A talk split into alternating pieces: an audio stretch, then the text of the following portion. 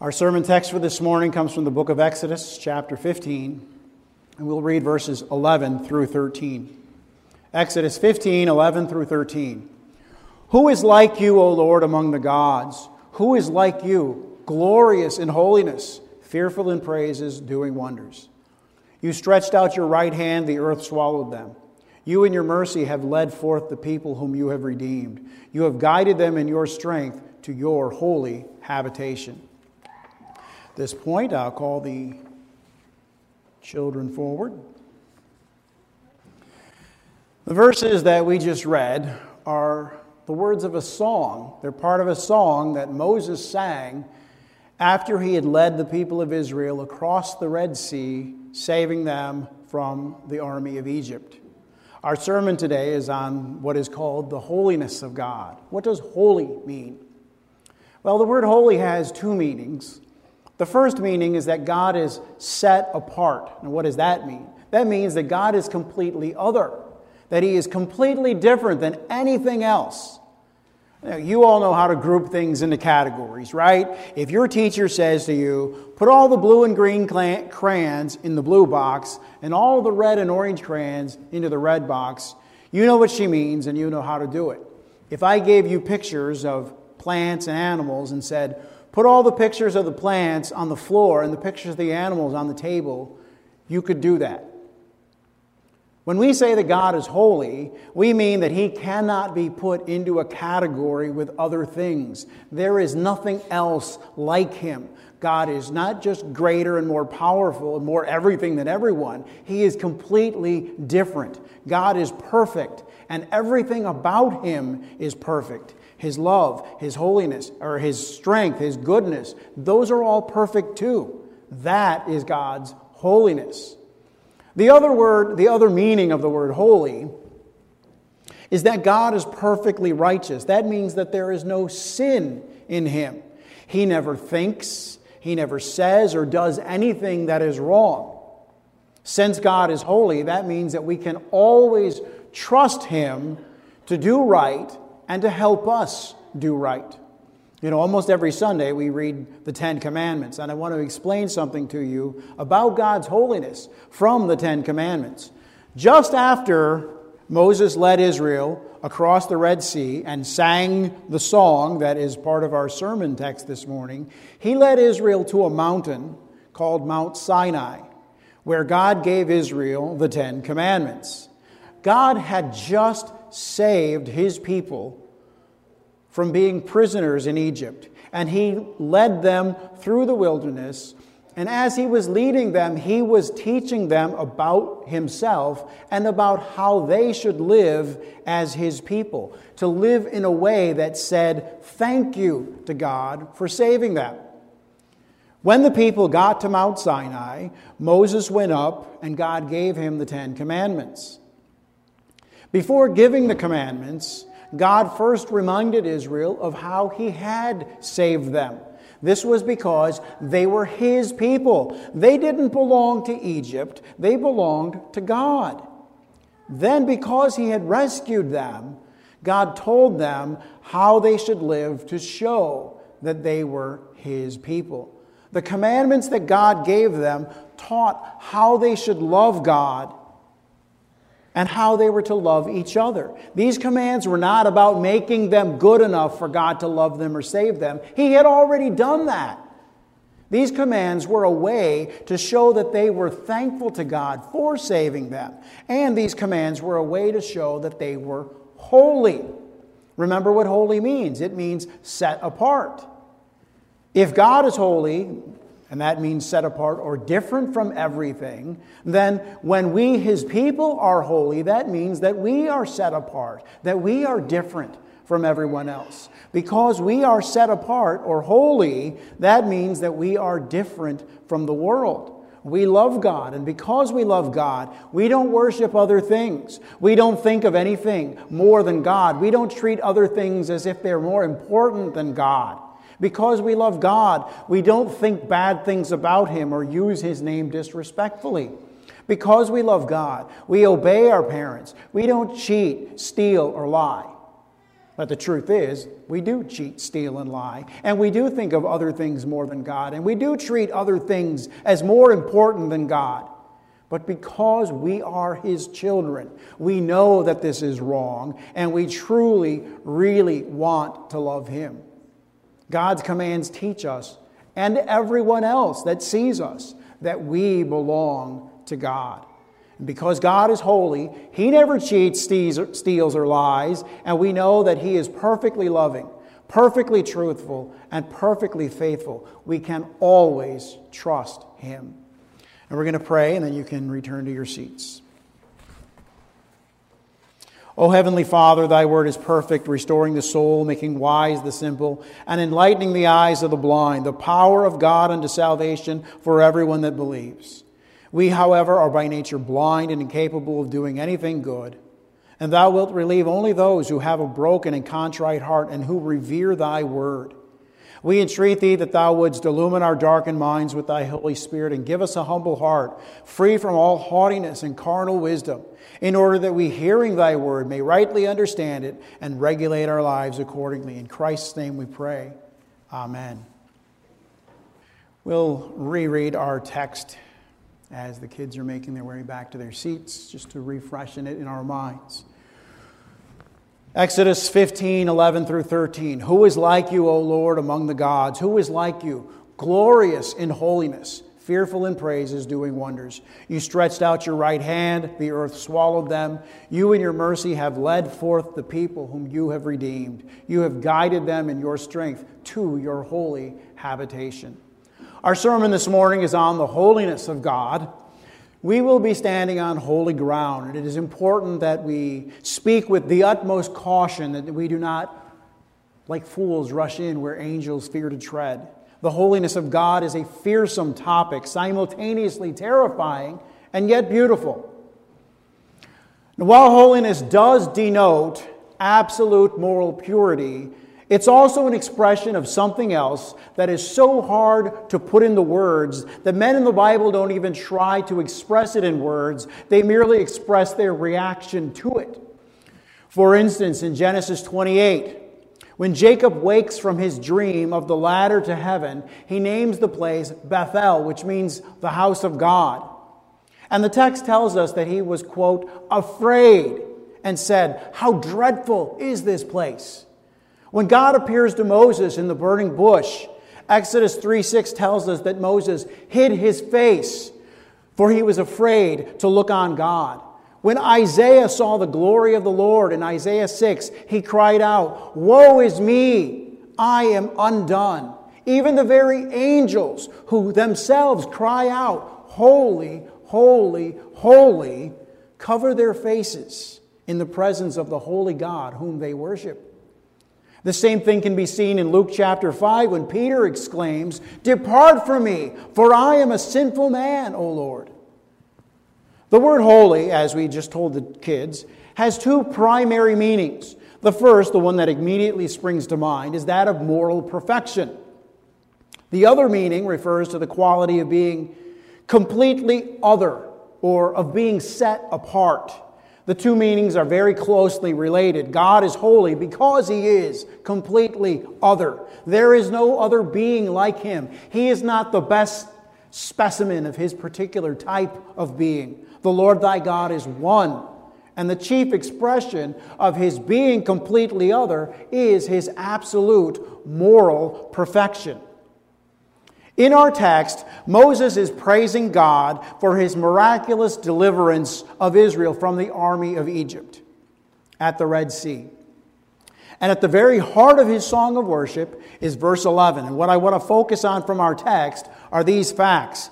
It is God's glory that he is holy. This is what makes him God. His gloriness is expressed in his works and his people worship him because of his holiness. And so the outline of our sermon will run as you see in the back of the bulletin. Number one, God's holiness is his essential nature.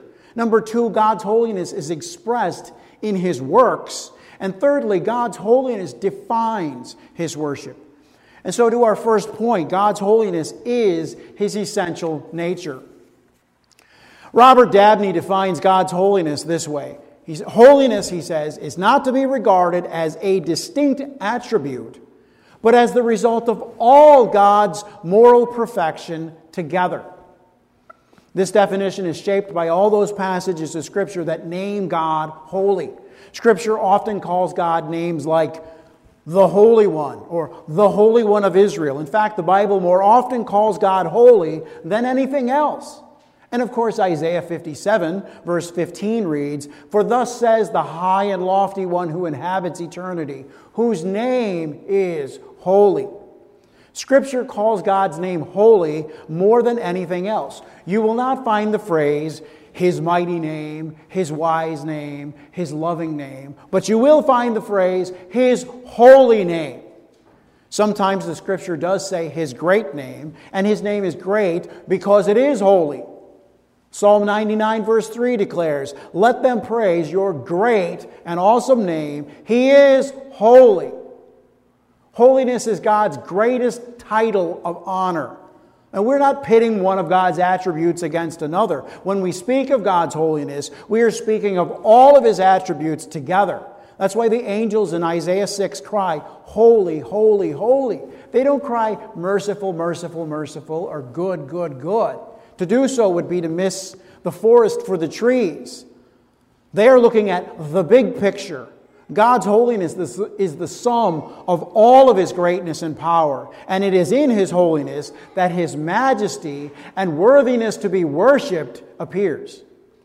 God's holiness transcends our ability even to express it in words. You may notice that, and we saw that kind of already earlier. In all the literature that I've read, the most common adjective that I've ever seen in reference to the holiness of God is the word ineffable, which means impossible to put into words. When Isaiah sees the Lord, his immediate, instinctive response is to say, I am a man of unclean lips. He acknowledges that his lips are not fit even to speak of God's holiness. Before the majesty of God's holiness, David de- declares, Such knowledge is too wonderful for me. You'd never refer to your best white dress shirt as clean if it had a big mustard stain down the front. You wouldn't refer to your living room as clean if there were muddy footprints all across it. And we could never refer to God as holy if his nature had even the least moral blot on it. God loves truth and goodness, and he hates all sin. In Psalm 11:7 we read, "The Lord loves righteousness." And in Psalm 5:4 we read, "He has no pleasure in wickedness." Not only is he holy in himself, and not only does he love his own holiness, he loves holiness and hates sin in his creatures. Holiness is an essential and necessary perfection. God is essentially and necessarily holy. Last week we talked about what the word necessary means. It means that it cannot not be. God cannot not be holy and be God. Because humans are creatures, we are mutable. And that means we change. Our character traits are not necessary, they are contingent. For instance, there's a world of difference between saying God is holy and saying James is holy. If James were not holy, he'd still be James. His holiness is not essential to his being or to his Jamesness. But God's holiness is synonymous with his being. God is his holiness. If he were not holy, he would not be God. To be God is for him the same thing as to be holy. He could no more cease to be holy than he can cease to be God. He is God from eternity and he is holy from eternity. And God alone is essentially holy. No mere creature is or could be essentially holy. We are creatures, we are mutable. That means we change. And change implies improvement or decline. To say that God could change is an unspeakable blasphemy against his character. God is infinitely holy, and he is essentially holy. When we call a Christian holy, we understand that this is a mutable holiness, it is a derivative holiness. You can cease to be holy and still be you. But God is not merely holy, He's holiness itself. He contains the holiness of all his creatures put together and infinitely more. As we read earlier in Revelation 15, verse 4, you only are holy. Now, since holiness is God's very nature, it is expressed in his works. And this is our second point. God's holiness is expressed in his works. We could easily spend months adoring the holiness of God's works. The scriptures are full of such declarations, but I want to focus on two aspects how God's holiness is expressed in his moral law and his hatred of sin. God's holiness is expressed in his moral law. How could it be otherwise? How could he give his creatures a binding moral law that was anything but a reflection of his own nature? And scripture very often uses the word holy to describe God's law. Romans 7:12 comes immediately to mind where it reads, "The law is holy, and the commandment holy and just and good." In the space of 13 words, the moral law of God is called holy twice. The holiness of the moral law is seen, I think it's most noticeable, in its spiritual nature and in its perpetuity. Let's look at the spiritual nature of the law. Think of every law that you're aware of in, in this country. Not one of them addresses the heart. Every single one is directed only at external behavior.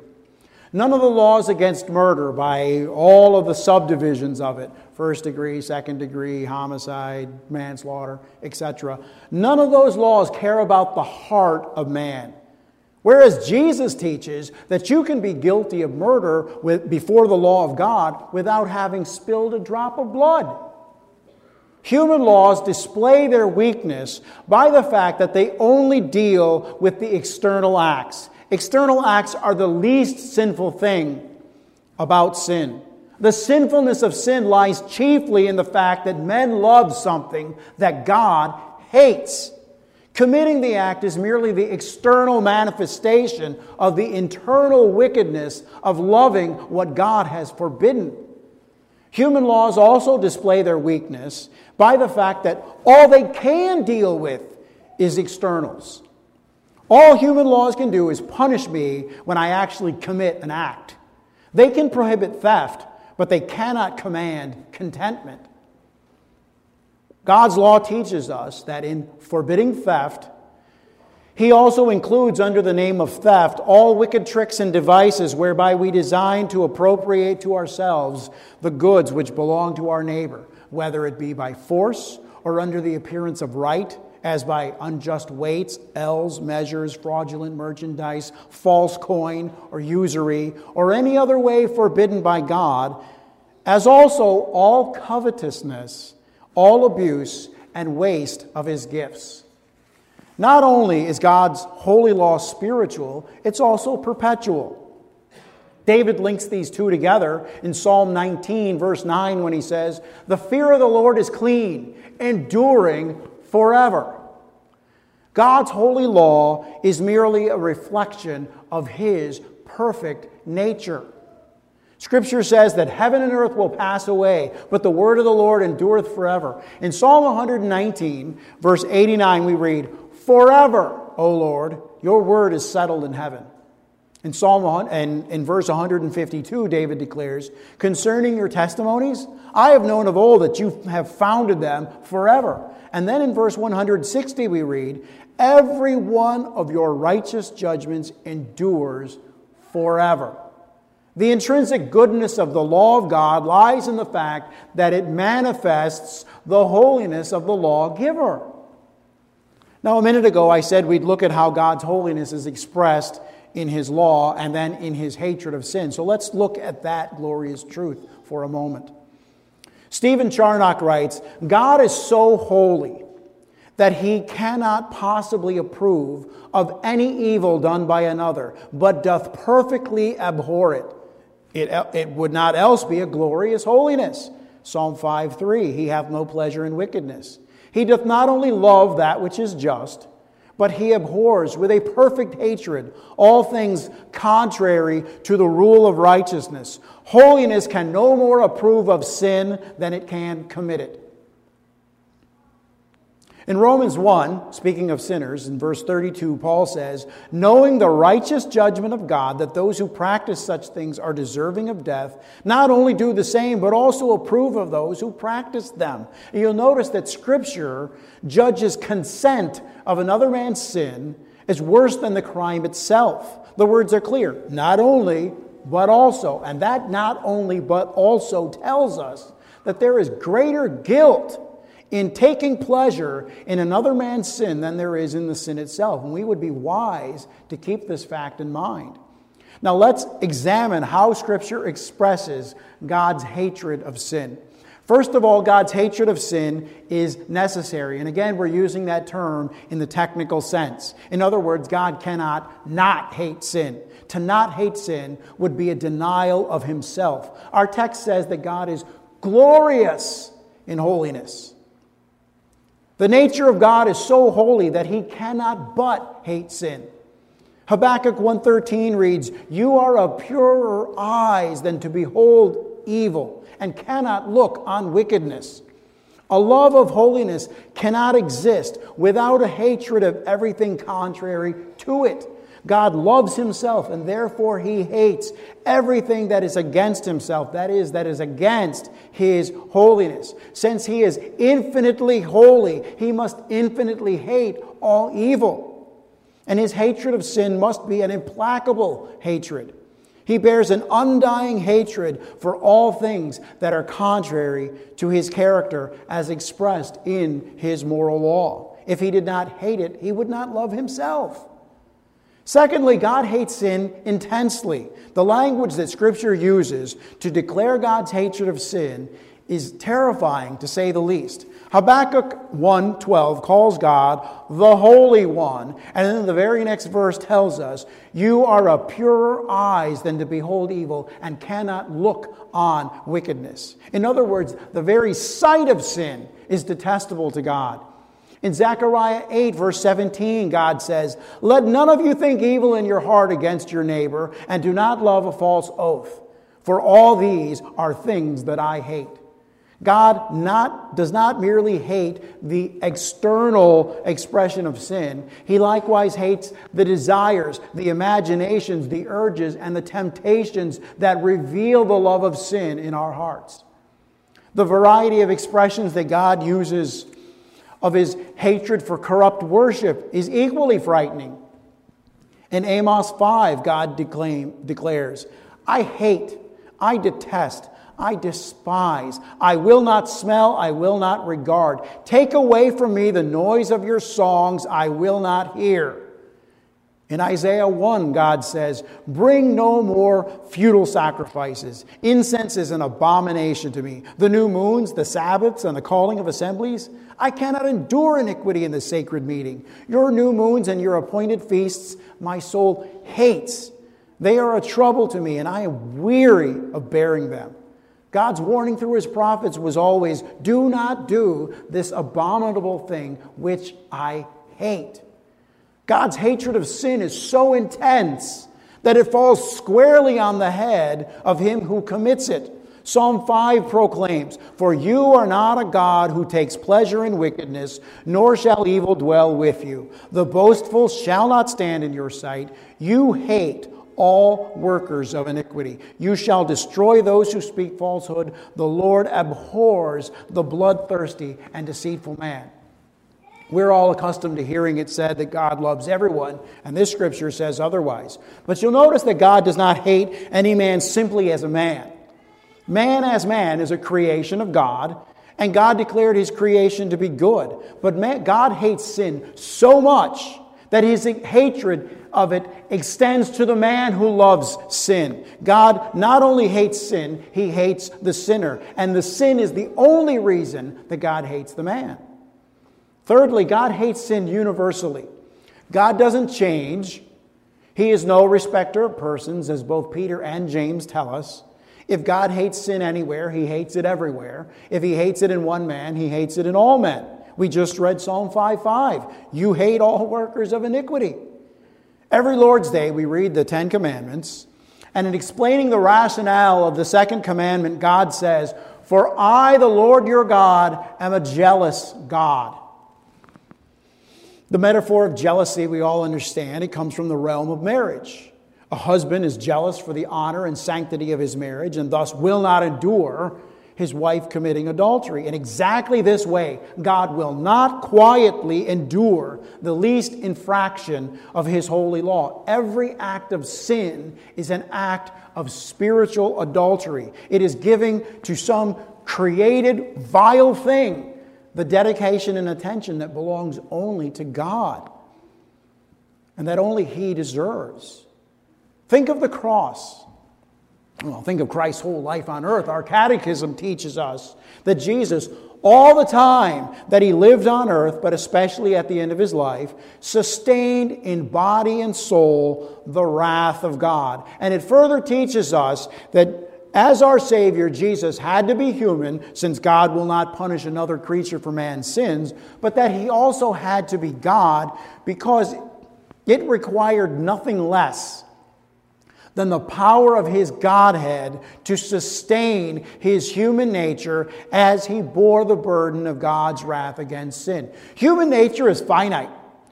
And God's wrath against sin is infinite. And so the only way for God's infinite wrath against sin to be spent and therefore satisfied was if the victim were also infinite. And as the God man, Jesus fulfills this criteria, both criteria. And God hates sin eternally. Now, this obviously follows from everything we've already said. God can no more cease to hate sin than he can cease to love holiness.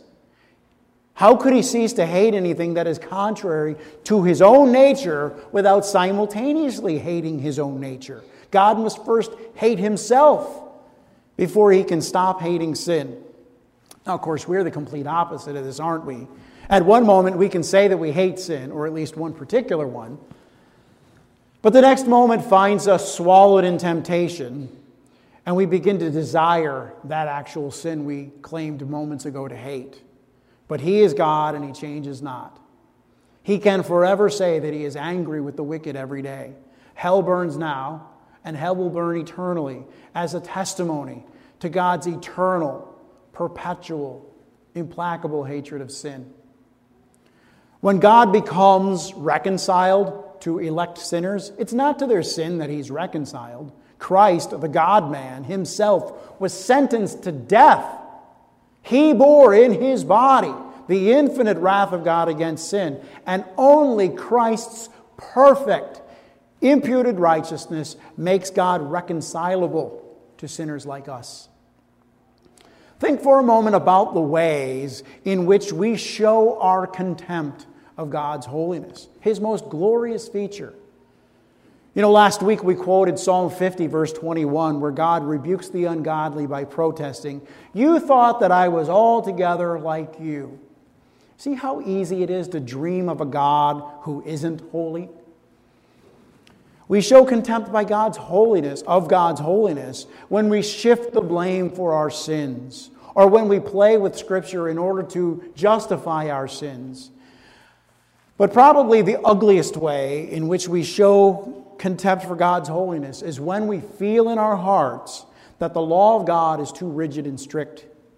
And nowhere does this express itself more than in the way that we make fun of or belittle someone who is trying to be holy. How often have you tried to talk someone out of their principles because it inconvenienced you or, or, made you uncomfortable? How many Christian boyfriends have talked their Christian girlfriends out of their virginity?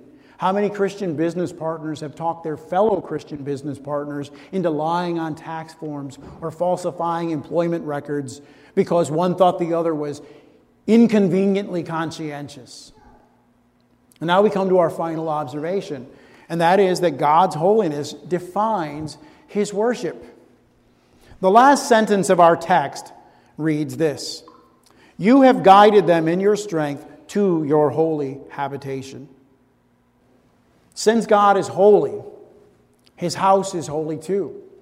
Our text then establishes the fact of God's holiness, that is, it gives us doctrinal content, and then it expresses how this impacts our life. In other words, it applies this doctrine to real life. I am a firm believer that all doctrine is essentially pastoral, that is, practical. What we believe about a thing affects the way we behave. Since I believe Lysol is poisonous, I don't put it in my kids' food. Since I believe exposed wires are a fire hazard, I make sure that there aren't exposed wires in the house, and I don't use frayed, old frayed extension cords either. If I believe that God is holy, there's no conceivable way that this will not affect how I approach Him in worship.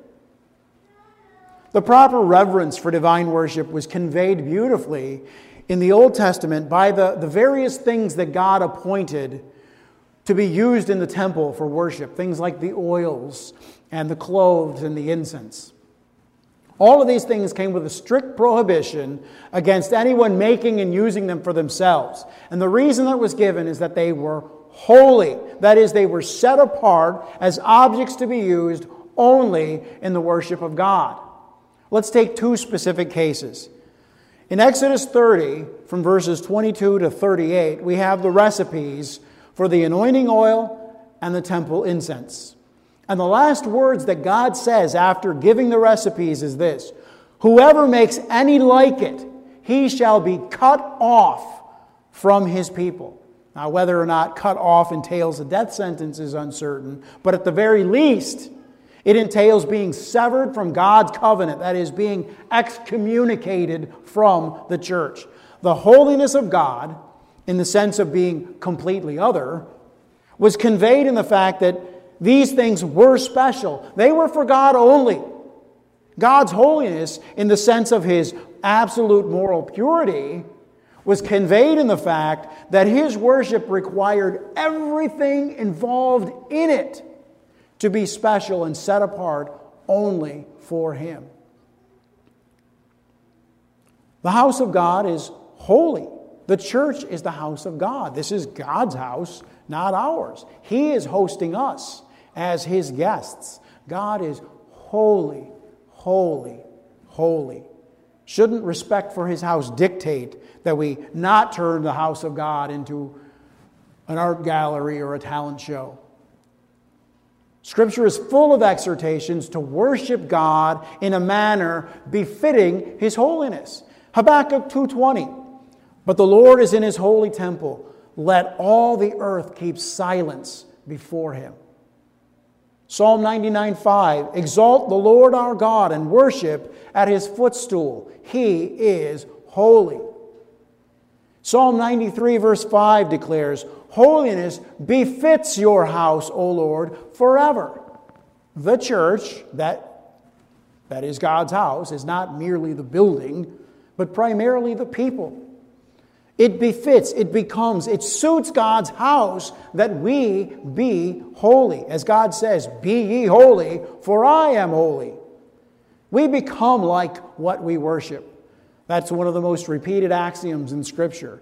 If we worship a holy God, we can take comfort in the fact that He will perfect His holiness in us. He who began a good work in you will complete it. God's holiness and His love of holiness spill over into His love for His children so that He desires nothing more than to make them conform to the image of His Son. And He is more ready to sanctify us than we are ready to be sanctified. God's very purpose in our predestination to salvation, according to Romans 8:29 is that we be conformed to the image of his son. The church cannot be unholy because it is the bride of Christ. As a husband and wife are declared by God to be one flesh, Christ cannot be one flesh with an adulteress. He will purify his church until she has no spot or wrinkle.